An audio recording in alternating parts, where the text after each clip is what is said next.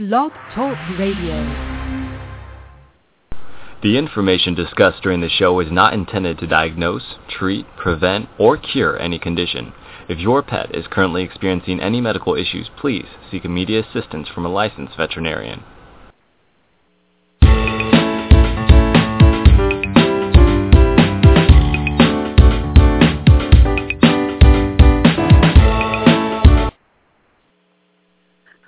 Is Dr. Caroline O'Sullivan and Holistic Pet Care with Dr. O. I'm excited to have our show today on a very interesting topic that um, all of our listeners are going to be very privileged to hear.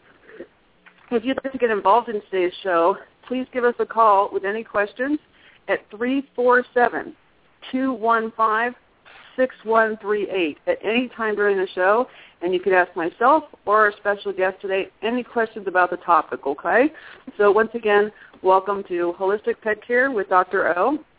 I'm calling from Holistic Veterinary Care and Acupuncture Center in Prescott Valley, Arizona. For today's show, I am very, very excited to have Kim McElroy here. Um, Kim does a variety of things, and she is with our, our animal friends.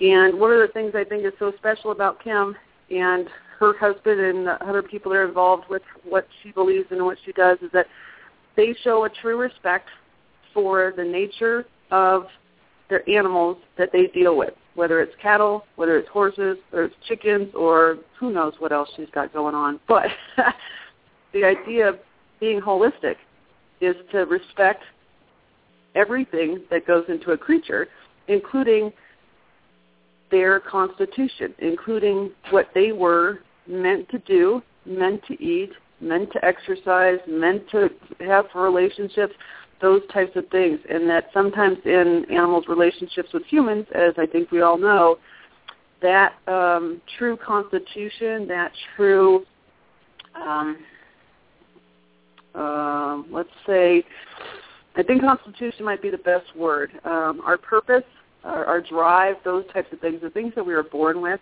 the things that we have an internal yearning or burning to do or to act in a certain way every single day is um, sometimes overlooked. And I know for myself that for human animals, we have a tendency to do that every single day. You know, just ignore what we want to do, ignore what we think we should do, to do the things that we think that we have to do.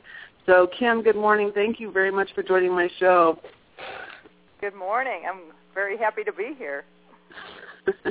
um, so, Kim, can you give us a quick and dirty about an overview about the things, that you, the activities you're involved in with animals? Well, for me, quick and down and dirty, dirty. Is, is difficult, so I will do my best. um, currently, my husband and I have a uh, 3,000-acre cattle ranch in uh, central Arizona, and we raise all natural grass-fed beef and I also am a professional horse trainer. Um, been doing that for 30 some plus years. Um, my my background, um, I've always been involved with horses, and my bachelor's degree is in equestrian studies and biology. So I've just been a consummate animal lover my whole entire life. My parents are still wondering where I got that from, but um, it's definitely a gift. um, so I've just been, excuse me, been involved with animals on a lot of levels. Good stuff. Now, now, um, with regard to animals that you have, um, not professionally, not with the cattle and not with the horses, um, I recently learned that you have chickens that you keep for eggs, and then do you have other pri- personal relationship creatures in your family that aren't business I do. You bet. Um, the chickens we we keep around for eggs, and I just think chickens are kind of neat critters. So um, we have a small flock, about oh twenty, oh I don't know, twenty five or thirty of them, and a, and a rooster. Mm-hmm. And then we always have a pack of four-leggeds of dogs. They're our kids. Right. Um, we refer to them. My husband and I. We don't have human children, so we refer to the dogs as our kids, and they, I think, refer to us as their parents. and we've always got at least four, five, or six. We've had as many as 18 in the past. Um, and they're mostly companion animals. We do use them a little bit on the ranch, but they're usually uh, in the way more than they're helping. but um, yeah, just I've had lots of dogs my whole entire life. Dogs and horses I've had uh, the most exposure with. Good stuff.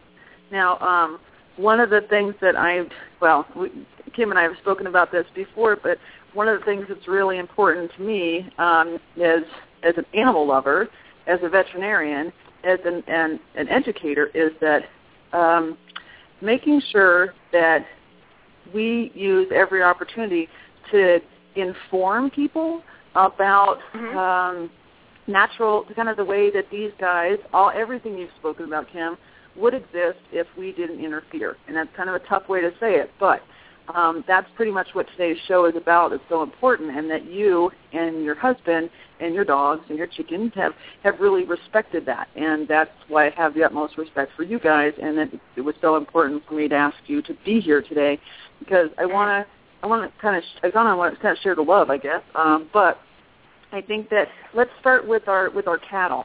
Now, for me, especially when I go into teach classes or when we just talk to people in general, it sometimes seems as though people think that meat comes from the grocery store. You know, it's just like there's no sense of what goes into getting your steak on the table or getting your hamburger in the grill or those types of things.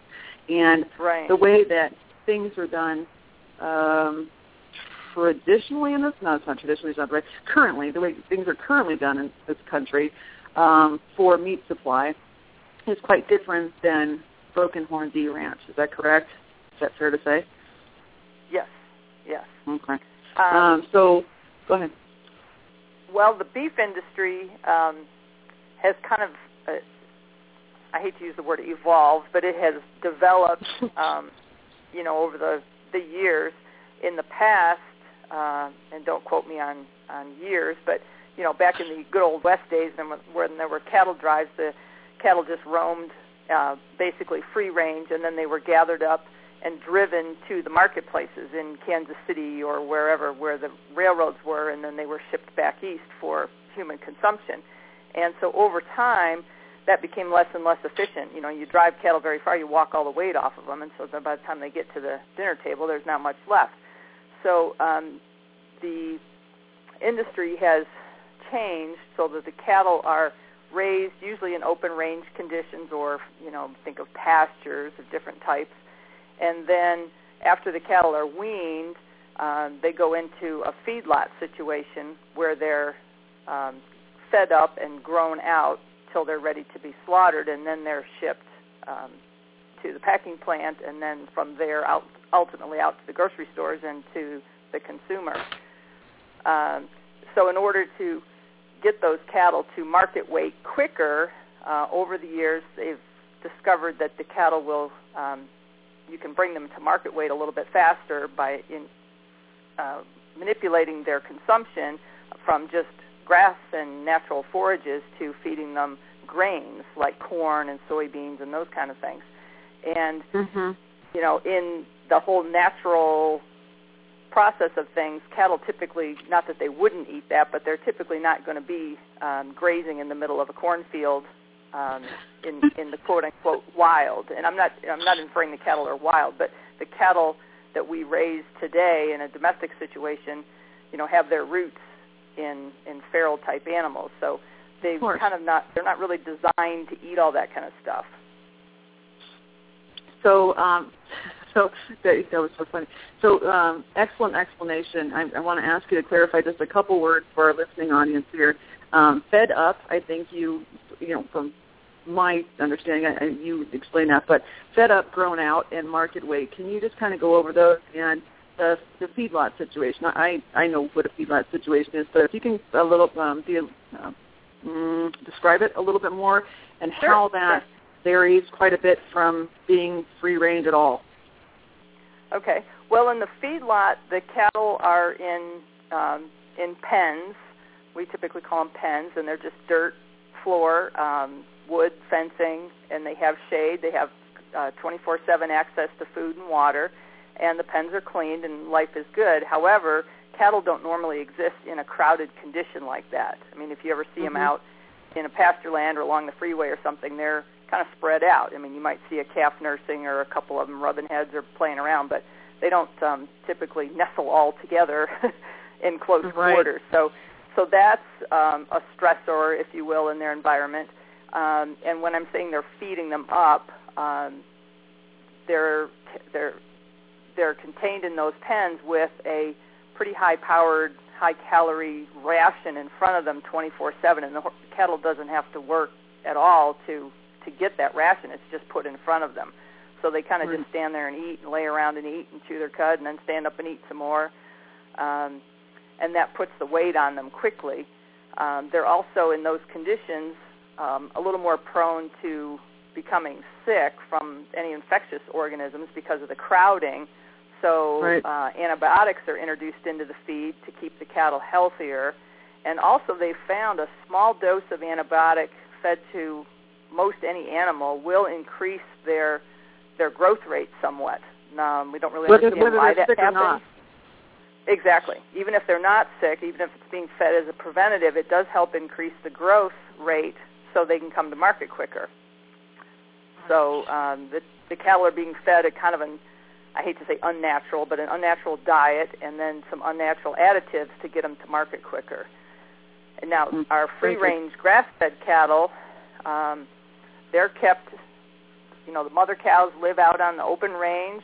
Um, they have their babies out there. We leave the babies on the mamas till they're, oh, four, five, six, seven months old. And that depends on the feed available. If we get good rains and we have lots of grass and forages growing, we can leave the babies with the moms longer.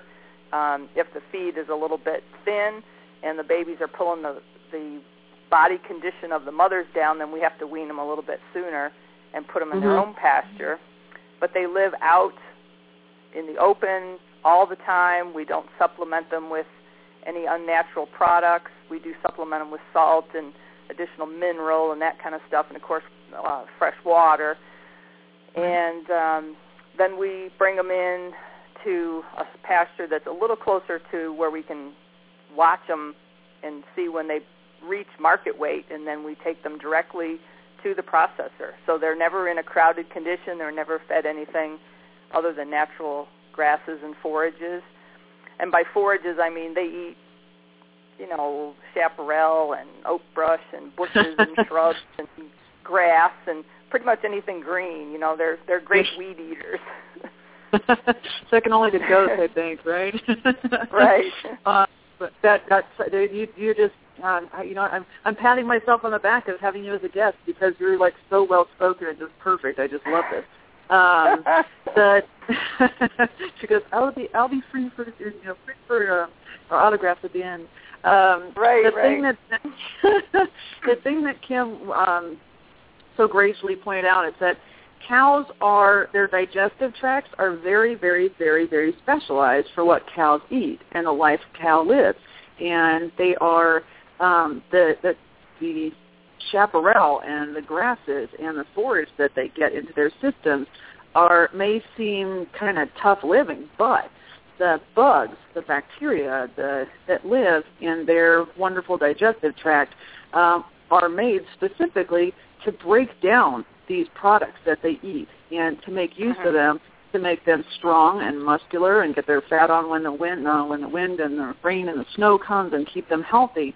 And what that is kind of it's a it's a more uh, alkaline situation. You know, the acidity of their gut is very very different than you and me or our dog friends or those types of things. And then when we go and we put grains in them to fat you know fatten them up, feed them up, grow them up um, to make them uh, do uh, what we want them to do a little bit faster, that really does change their gastrointestinal tract. It, it makes them more acidic. Um, so there's a lot of um, resultant effects. There's a lot of consequences and those types of things that um, your cattle are so blessed that they get to actually live the life of a cow. They're born with their mom. Right. They live the life of a cow, and from and as crass as it seems, from cradle to the grave, they are cows, and they're they're they're out there doing their thing as a cow with no interruptions except for being checked on and getting more water and those types of things. And I think do you guys use salt licks and mineral licks just to out in the areas where they are so they can, or do you put Mhm. it in there? Yeah, just in there, um, just a lick so they No, can we- use it when they want to.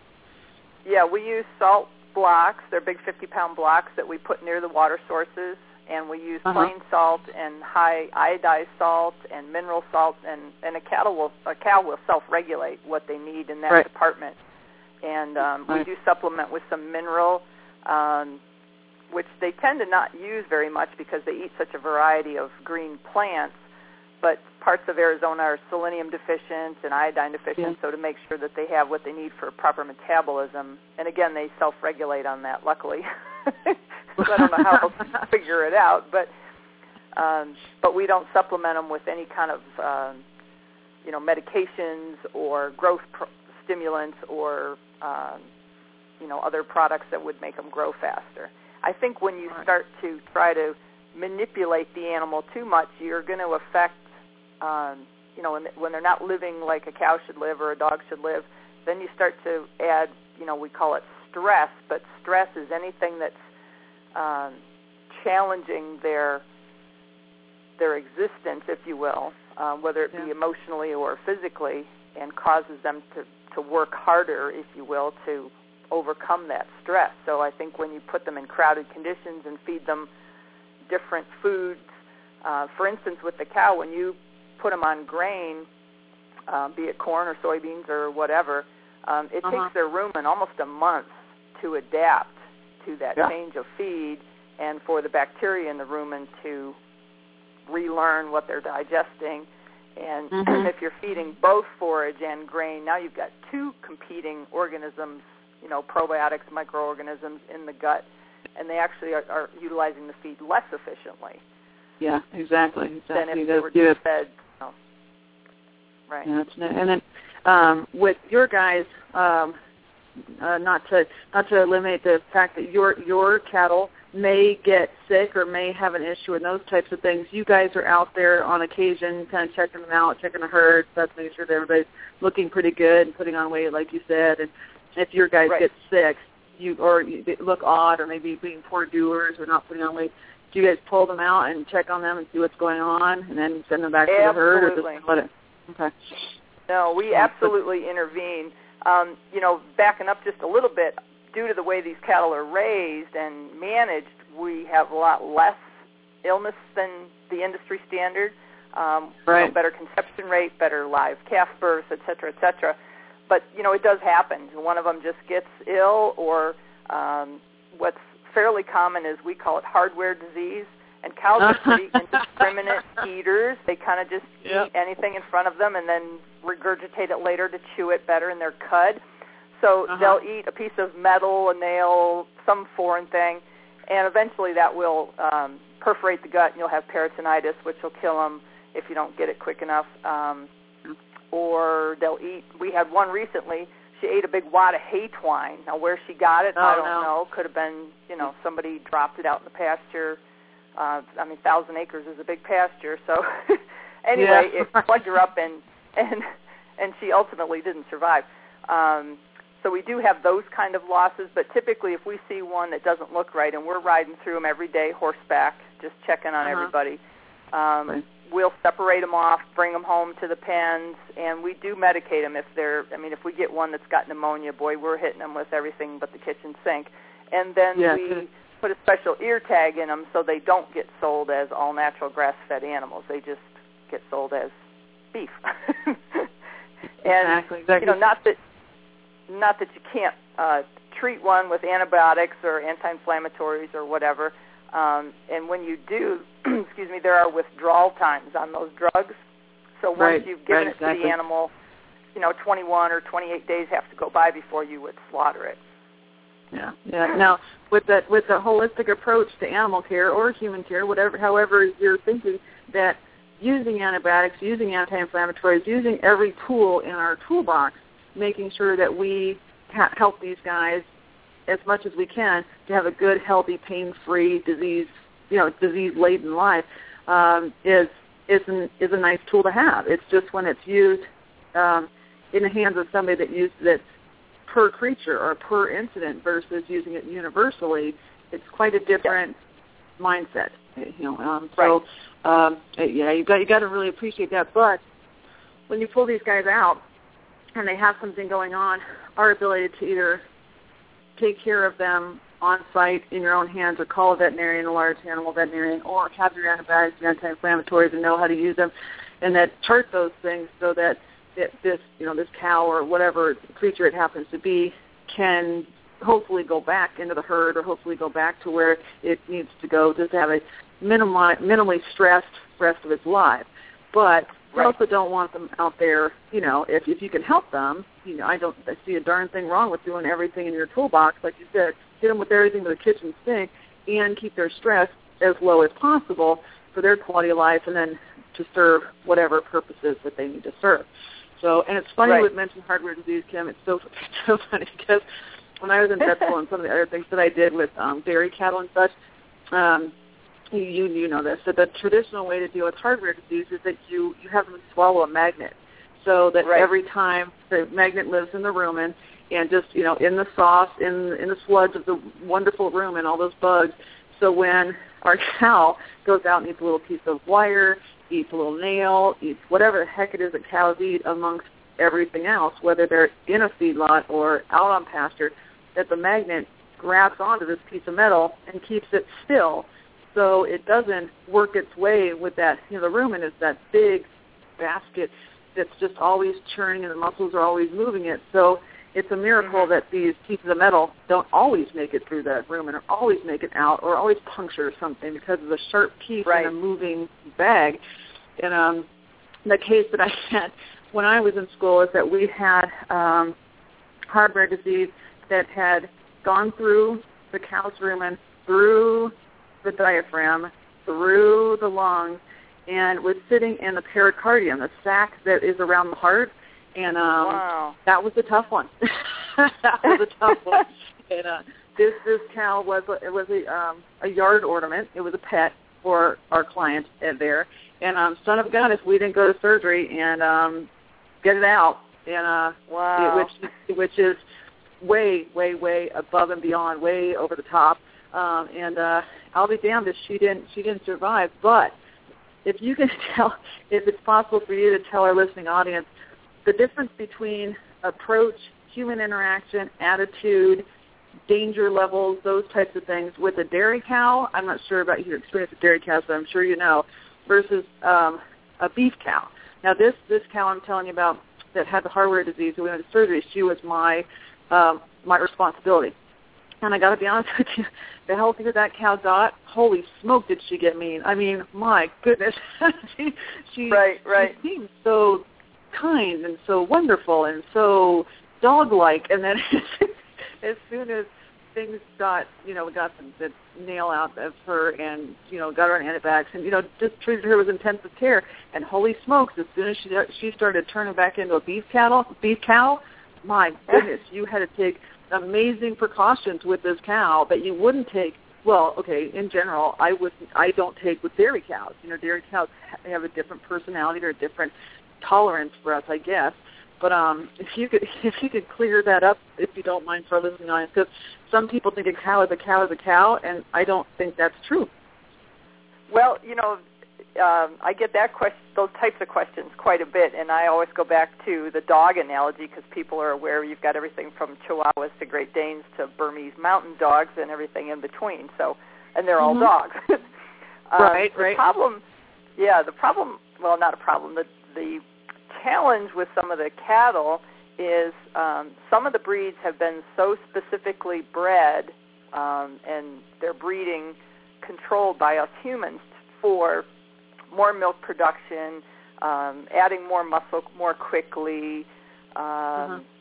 you know those kinds of traits that some of our dairy cows, for instance, we've we've so specifically selected for the trait of great milk production that they're actually terrible mothers. And when they breed the cow, uh, it's, it's usually done with artificial insemination on the dairy cows. They breed the cow as soon as she has the calf. After a day, they take the calf away from the mother, and then they go to milking her, and that's where the milk in the store comes from. And then the calves are raised by people, and then they go into the production cycle the same way. So these cows have like zero mothering instinct. they have the baby and they're like, "What is that?" and the other Yeah. traits that have showed up are some aggression with some of these cows. Um, dairy bulls have the worst reputation in the industry. Um, more people are killed every year by dairy bulls than, um, and I should have looked the statistic up because it's pretty alarming. But dairy bulls kill a lot of people. They they just have a really bad temperament. so um, I think you know we've done some some specialized breeding to get the traits that we want, and then we've kind of mm-hmm. lost some of the other desirable traits. So um, yeah, and sometimes when these cattle are sick or they don't feel well, they seem to be pretty docile, and that's a pretty good indicator when they do start feeling better. Is now they're not so much of a pet. yeah, exactly. Now you made you yeah. made an important important point here when you you um, suggested about where where our milk comes from, and that it's not a it's probably mm, the exact opposite of your free range beef cattle the milk producing industry um, because it's very, very regulated and that most of these cows, these dairy cows, aren't free anything. They're you know enclosed in pens and then brought in for milking twice a day and that like you said right. they need to stay pregnant or postpartum after having the baby in order to keep producing milk. Um, so right. the life of a dairy cow is kind of the opposite of your free range cattle. Your free range cattle are actually being cows um, and right. the dairy cows are not. That's a very tame way to say it. But um, yeah, right. if somebody's interested, um, well, I hope everyone that's listening is interested um, to find out where your food is actually coming from and what these creatures go through to get us our milk or get us our beef or get us our whatever it is that we buy at the grocery store, and that sometimes that's where people's thought process or people's um, want, urge, need to find out more stops. But I, I, I really beg you to, in an effort to be holistic, in an effort to be open-minded, in an effort to be self-educated, in an effort to be a critical thinker, to please look more into these things. And one of the uh, movies that I've watched that was um, without having any kind of political stand or anything like that, just really informational, to be perfectly frank, was Food Inc. I watch that, and you know, I I have I have my educational base, my experience base, and my externships, and my you know those types of things. You know, and I've gone hands-on to do these things, and I think that that movie gave a really good, broad overview of how industries get food on our tables. So it's definitely not complete. It's definitely not, you know. So, but if anyone has the urge just to sit down for a couple hours and just see, well, where the heck does that egg come from, or where the heck does that thing of milk come from, or where the heck did that of beef come from, or pig, or that um that that kind of tells shows the shows the tale. Um, so that that's the movie, you know, like I said, Food Inc. Um, so um, your your cattle that you've described, how much space do they take? Do you guys figure it out per cow, um, an area, or um, overpopulation, underpopulation, um, or is it based on how much forage is growing in your area? How many cattle you guys can keep, so they don't overgraze well, or? Yes, it's based on um, on the quality of the forage and uh, the terrain. And here in Arizona, where we have our cattle, um, you know, a lot of people ask, well, how many cows per acre can you run? Well, in Arizona, it's how many acres per cow. um, That's exactly right. yeah, even the the pastures, and we call them pastures, and some people would go, you know, they when you say pasture, you picture, uh, you know, Kentucky horse pastures where it's gently rolling, lots of green and and no obstructions, or where you picture, you know, big Kansas pasture, or maybe Texas um, Iowa, where things are a little more open and flat. Some of the pastures we have here in Arizona are the side of a mountain, and there's just nothing but scrub and brush and cactus and a, and a few native grasses that happen to be hardy enough to survive. And then there'll be some areas that are more open and flat, some meadows we call them, and there's a big variety of of uh, growing plants, vegetation. And so there's actually a chart uh, in each county in the state and that's what the state and the federal agencies use to um, determine how many cattle you can put on a section of land. A section okay. being okay. 640 acres.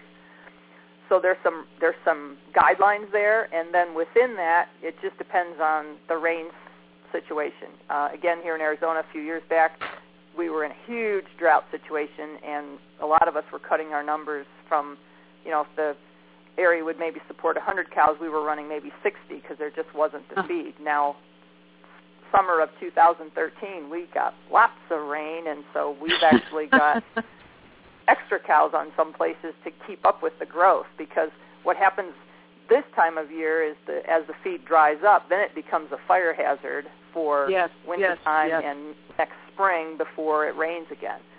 So we like to keep uh, you know the vegetation at a certain level so we don't have fire hazards building up over the years.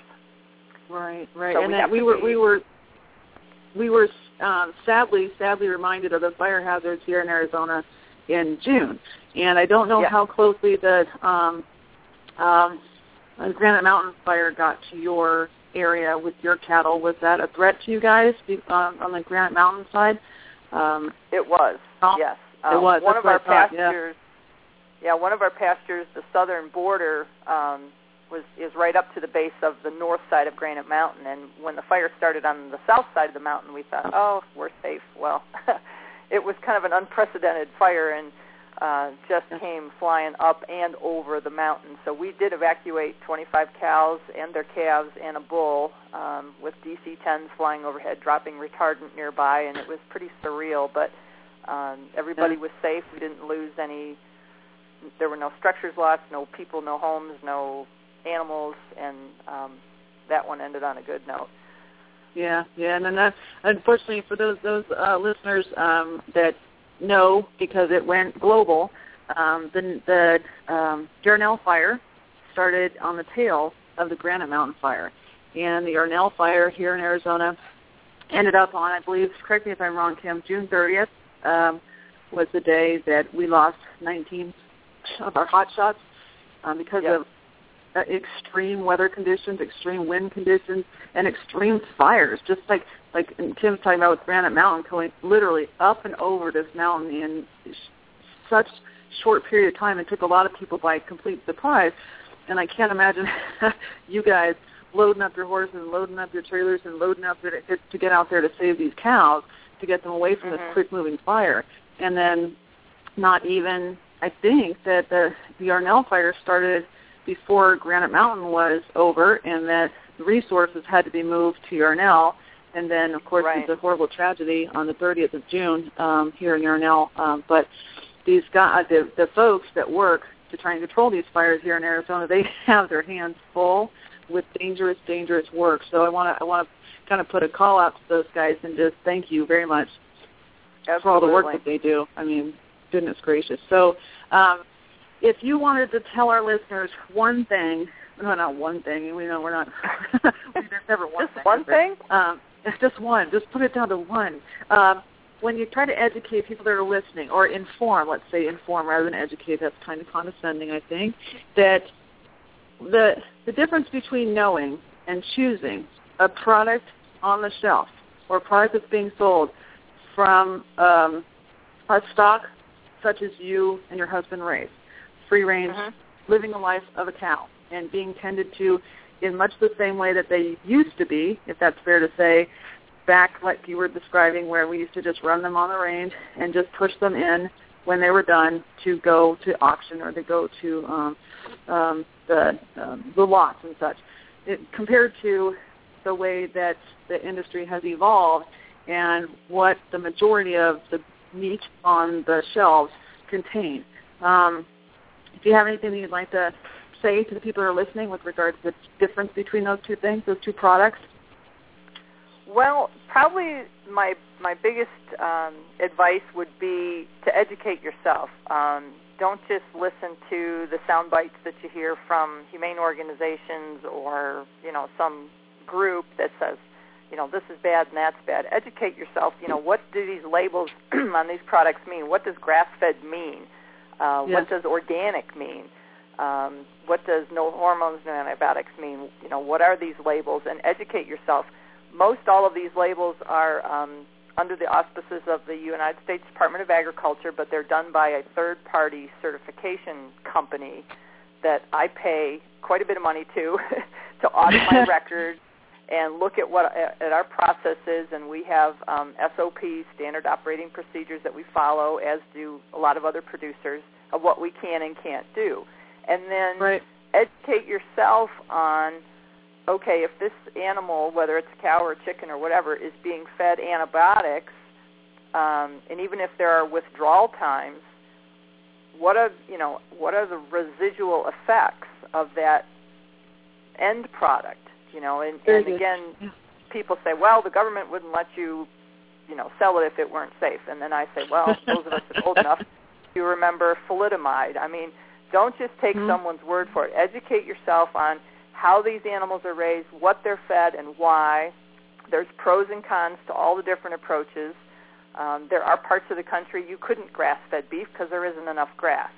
And there yeah. are parts of the yeah. country like here, my chickens are in a yard because if I leave them free range, totally free range, I mean they're in a big yard, but they're in a yard. If they were totally free range, I wouldn't have chickens and the you coyotes would have, would have chicken lunch every day. So there's there's reasons reasons that we have to do different things, but to educate yourself on um, you know what the animal's being fed, how they're being raised, um, and my other um, creed is um, I'm looking how to how to look at the whole animal to optimize yeah. their quality of life, whether it's a dog, yes. a chicken, cow, a horse, whatever. And what are they? How are they designed to live? Do they live solitary? Do they live in a herd? Uh, what do they eat when they're on their own without human intervention? And to the best of my ability, to give them that kind of lifestyle because that's when they're going to be happiest. Yeah, yeah, Um, exactly. you know, that, just that like you. Go ahead. Yeah, You're doing great. like with people, you know, we want to be with other people, we want to have a good time, and you know, and so and how do so how do we punish our worst prisoners? We put them in solitary confinement. So we don't want to do that to animals if we love our animals. We want to give them everything they need to to maximize their their total health. Well, that that's a, that's actually a very poignant statement there, Kim, because when we think about, I, I can't put words in your mouth, but um, the idea that we love our our non-human friends and our family, like our dogs and those types of things, that doesn't stop when it comes to our chickens. It doesn't stop when it comes to our cattle, our fish, our whatever. Just because they're Right. what people think of as non-traditional pets doesn't mean that we don't love them, and doesn't mean that we are not um, the ultimately responsible for their well-being, and that we're not, you know, we're not emotionally touched by them, and that those types of things. We want them to have a good life, regardless of Mhm. where that ends up. But that's, Right. I think that's a very important point because some people honestly think that um, that, or they're trained or taught, or somebody respects that it, that the animals don't feel pain. Animals don't feel things or think the way we do, or they don't. You know, if I say that my dog wants to do this or my cow wants to do this, then I'm anthropomorphizing, you know, putting human emotions on a non-human creature. Right. And I think that that's a really unfortunate, antiquated way to think. Because I don't, I don't, can't speak for you, but you know, I think you said before we started the show that you find your chickens very entertaining. I, I think chickens are are fantastic. They, I find them very relaxing, and their their literal pecking order and their interaction with each other um, just it literally cracks me up. Right, they're great They're- entertainment. uh, they're fantastic. Now, with your, um, you told a story not too long ago about how you had made a step towards the long-term health of your chickens um, by changing their feed and such. Do you mind telling that story? Sure, sure. Um, just a quick backstory. I've had chickens since, um, gosh, the 80s, in when I used to live in the Midwest, and kept them the same way, uh, just for egg production, and um, just never had any trouble with them. And the last few years here, um, you know, they're, I'm feeding them the same thing. They get free range scratch. They have uh, green scraps and you know green weeds when I pull weeds for them. Um, they get a nice laying product from the feed store that's you know uh, vitamins, minerals, everything, protein, all the components they need to have good eggs. And I had 20 some birds, and I was getting four, five, six eggs a day. And I said, "This is ridiculous. you know, I'm, I'm managing them like I always manage them. And so, do they need more light, or do they need?" So I'm like, "What the heck?" And um, through taking some classes and being educated on the genetically modified foods, I thought, I wonder if that's going on here. So I thought I'll do a little test, and I put them on all organic chicken feed, which is a little bit hard to find and pretty expensive, but I, Pretty was expensive. I managed to get it done. so they had organic scratch, which are just little grains that you toss out that they peck and scratch at, and then they had an organic laying crumble that actually had lavender in it for calming, oh, and it smelled wonderful. Nice. And I mean, they ate like you can't even believe. And um, within about two weeks' time, I had 50% more eggs, and that Yeah, was the only thing I changed. Same bird, same management procedure. All I did was change their feed. So I thought, hmm, I think I'm onto something here. Yes. So yes. then I've yes. been calling I've been calling a lot of my feed suppliers, the big name feed companies and and inquiring about, you know, just what's in your horse feed and your dog food when it says corn. Well, it's just corn off the commodity market. So I've Yes, been doing a lot of letter writing and emailing about you know, some of us don't want that stuff. Um, not, I don't want it in me. I don't want it in my animals, and and trying to get them to go. So we're starting to see more organic um, animal food products. That's uh, so important. What you're doing is, is what you're doing is so important. Not only picking, first of all, self-educating and knowing what Yes. the heck uh, something means, and that you know when you say corn, that's not enough. Is it genetically modified corn or is it not genetically modified corn, which is hard to find. But the idea that folks don't even know to begin with that there's even a, that the idea of genetic modification even exists is first. Right. But then the fact that actually spend your time, your effort, your resources to pick up the phone and say, "Hey, I'm not, I'm, I don't want to feed myself this stuff. I'm certainly not going to feed my my animals this stuff." And the idea of bioaccumulation, which you alluded to earlier with the cattle, or talk about the cattle, is so important as well. Now, hmm can you can you briefly describe? Because I'll run on for an hour. The the what a chicken was designed to do.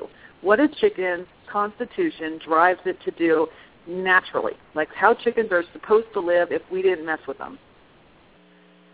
Well, I'm not really a poultry expert, but to the best of my ability, they um, they seem to be uh, constantly in search of food. They're always scratching and pecking, scratching and That's pecking. Um, they scratch with their feet and peck with their beaks. Um, they do, which most people don't realize, they do eat protein, um, like Yes, meat protein. yes. I've seen them Yes. eat mice, snakes, um, you know, obviously grasshoppers and bugs of any sort. I've seen them catch flying insects. Um, Yep, the yep, mouse yep. totally.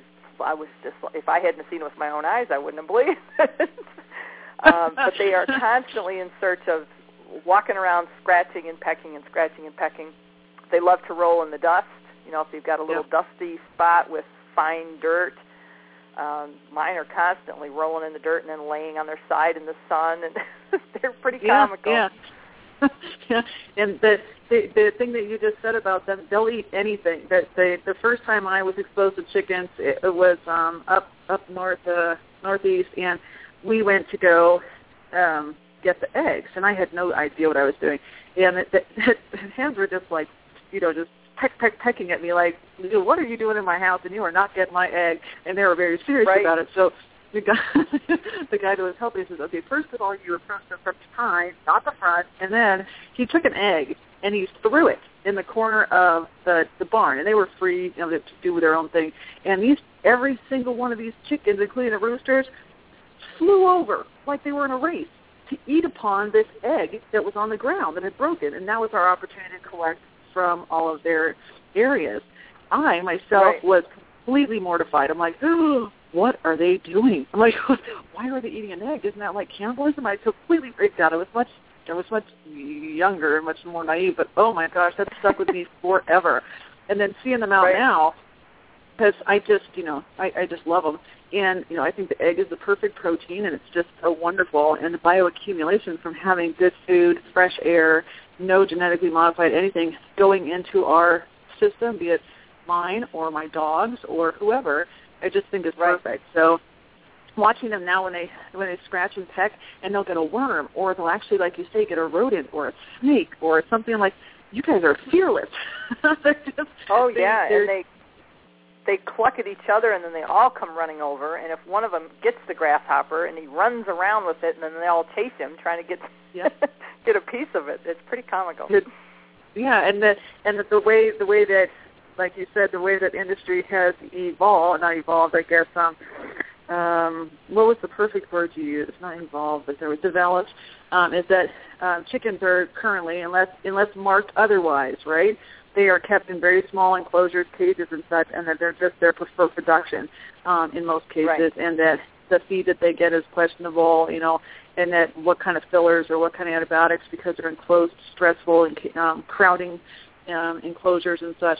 But when right. we shop for eggs, um, I'm just kind, I'm, well, more than kind of, I'm I'm a kind of a freak about label reading with regard to I want them to be free range. I want it to be GMO free. I want them to be, I want these chickens to be having a good life and producing eggs, just like you did with your chickens. They've always had a good life, but you change their feed into something that is closer to nature and not genetically modified, and you have instant, well not instant, but close to instant response from these chickens about their increase in everything, comfort production, decreased molting, those types of things. So, um, right, right. I, I think that that is shocking, shocking information um, with regards to evidence of just caring and self-educating, like you pointed out to our listening audience, that these things are so important. Do you have any um, uh, sources that you would um, recommend to our listening audience if they wanted to look into,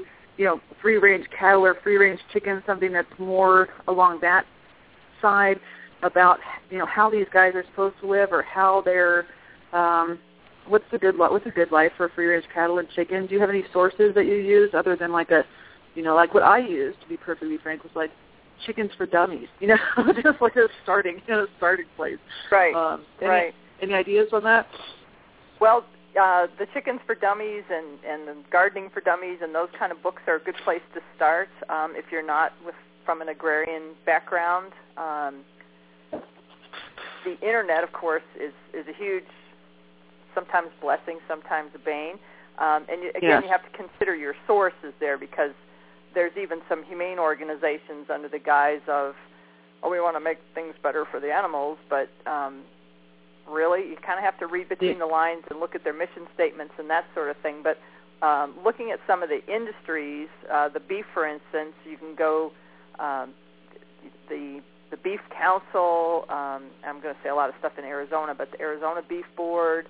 There's lots of, of information out there on how these animals are raised and why, and then the certifications. If you Google even, uh, you know, organic or all natural or uh-huh. um, grass fed, all those different labels that you see, and just what does it mean? What does free range mean? And like for instance, with the dairy cattle, organic, they have to eat only organic feeds that have been the feed, the you know whether it's a corn or a grain or grass or hay, the feed has to have been grown organically for three years previous.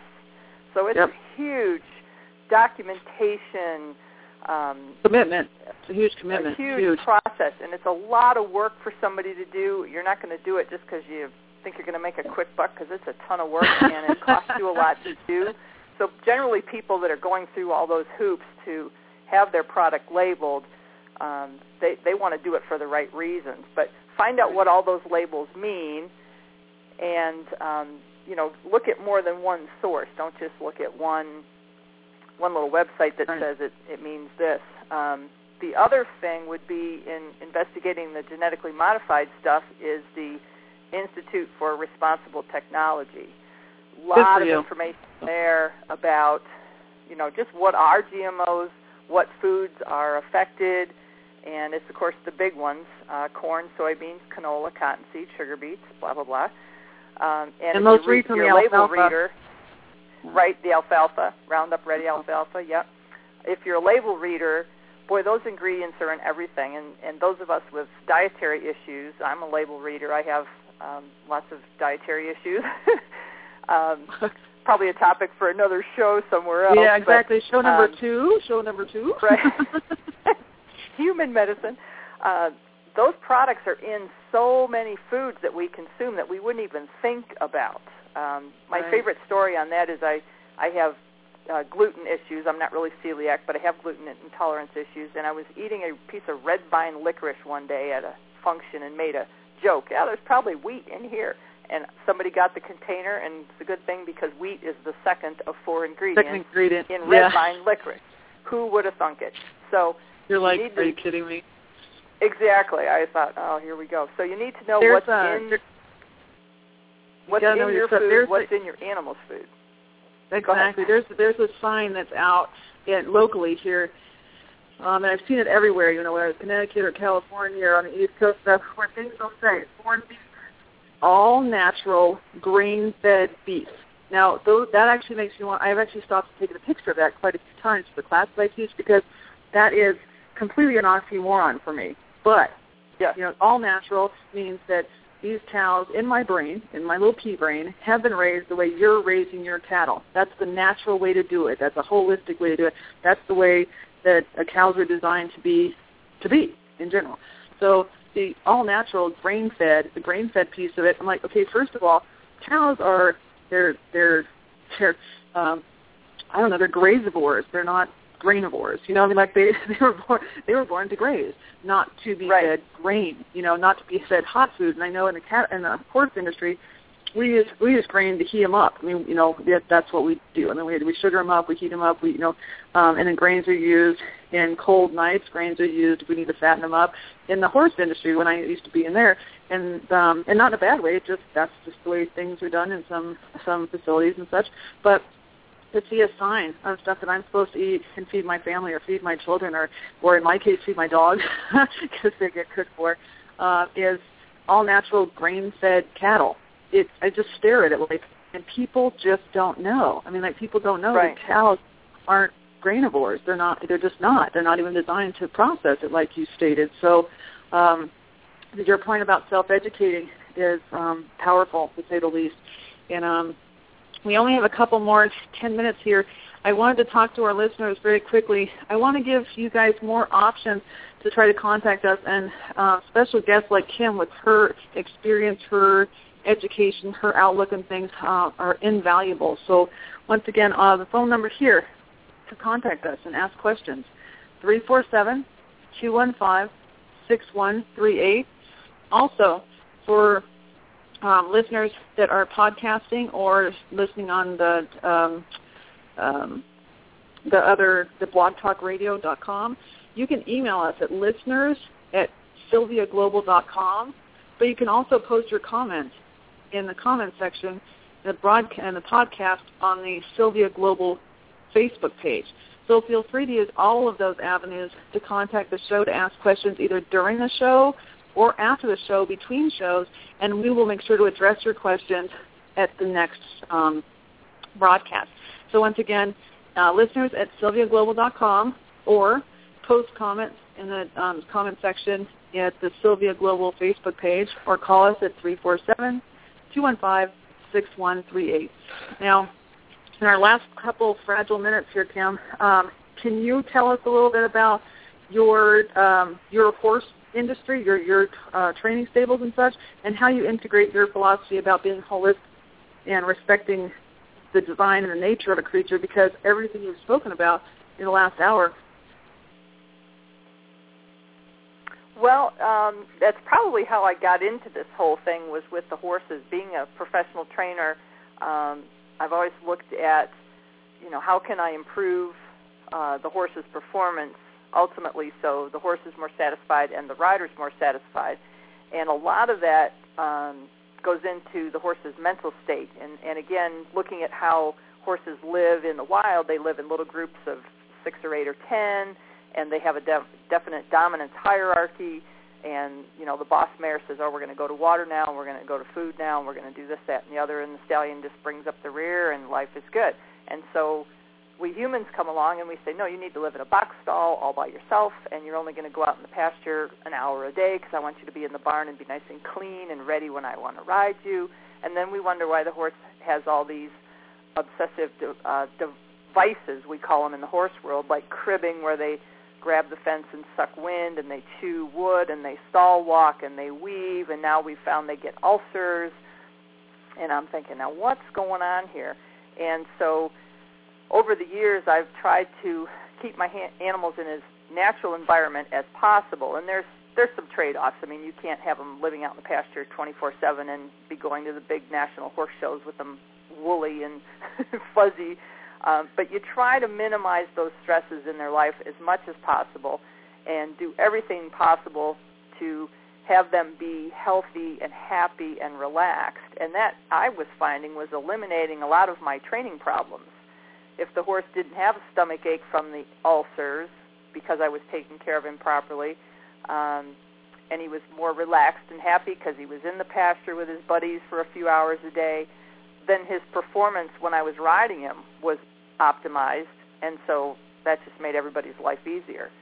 Um, and then I found the more healthy and happy they are, the fewer other uh, health problems I was having. They just are less apt to get sick, less apt to colic, uh, all those things that you know run up your vet bills and cause you more stress and cause them more stress.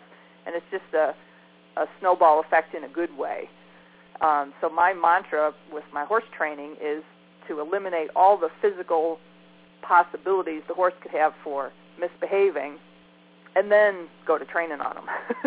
and a lot of times it's just as simple as diet change, environment change, schedule change, making sure their teeth are properly managed, their feet are properly managed, their equipment fits properly. And again, that just goes back to educating, you know, the owner, rider, and trying to get them to see things through the horse's eyes a little more. And it's just very rewarding when you can see the change in the horse and uh, in their demeanor and their attitude and their uh, their little obsessive behaviors just go away. Um, one recent case, a horse came to me and he just walked the fence continuously, and I've just through working with veterinarians over the years and my undergraduate degree in biology, et cetera, and, and years of experience, um, I put this horse on some gut soothers and changed his routine where he's out in pasture and within a couple of weeks he completely stopped walking the fence, stopped squeaking and grinding his teeth, stopped pacing and just like a new animal. I mean and just the relaxation in his demeanor and he's obviously more happy, just way more happy than he was before and that just makes my day.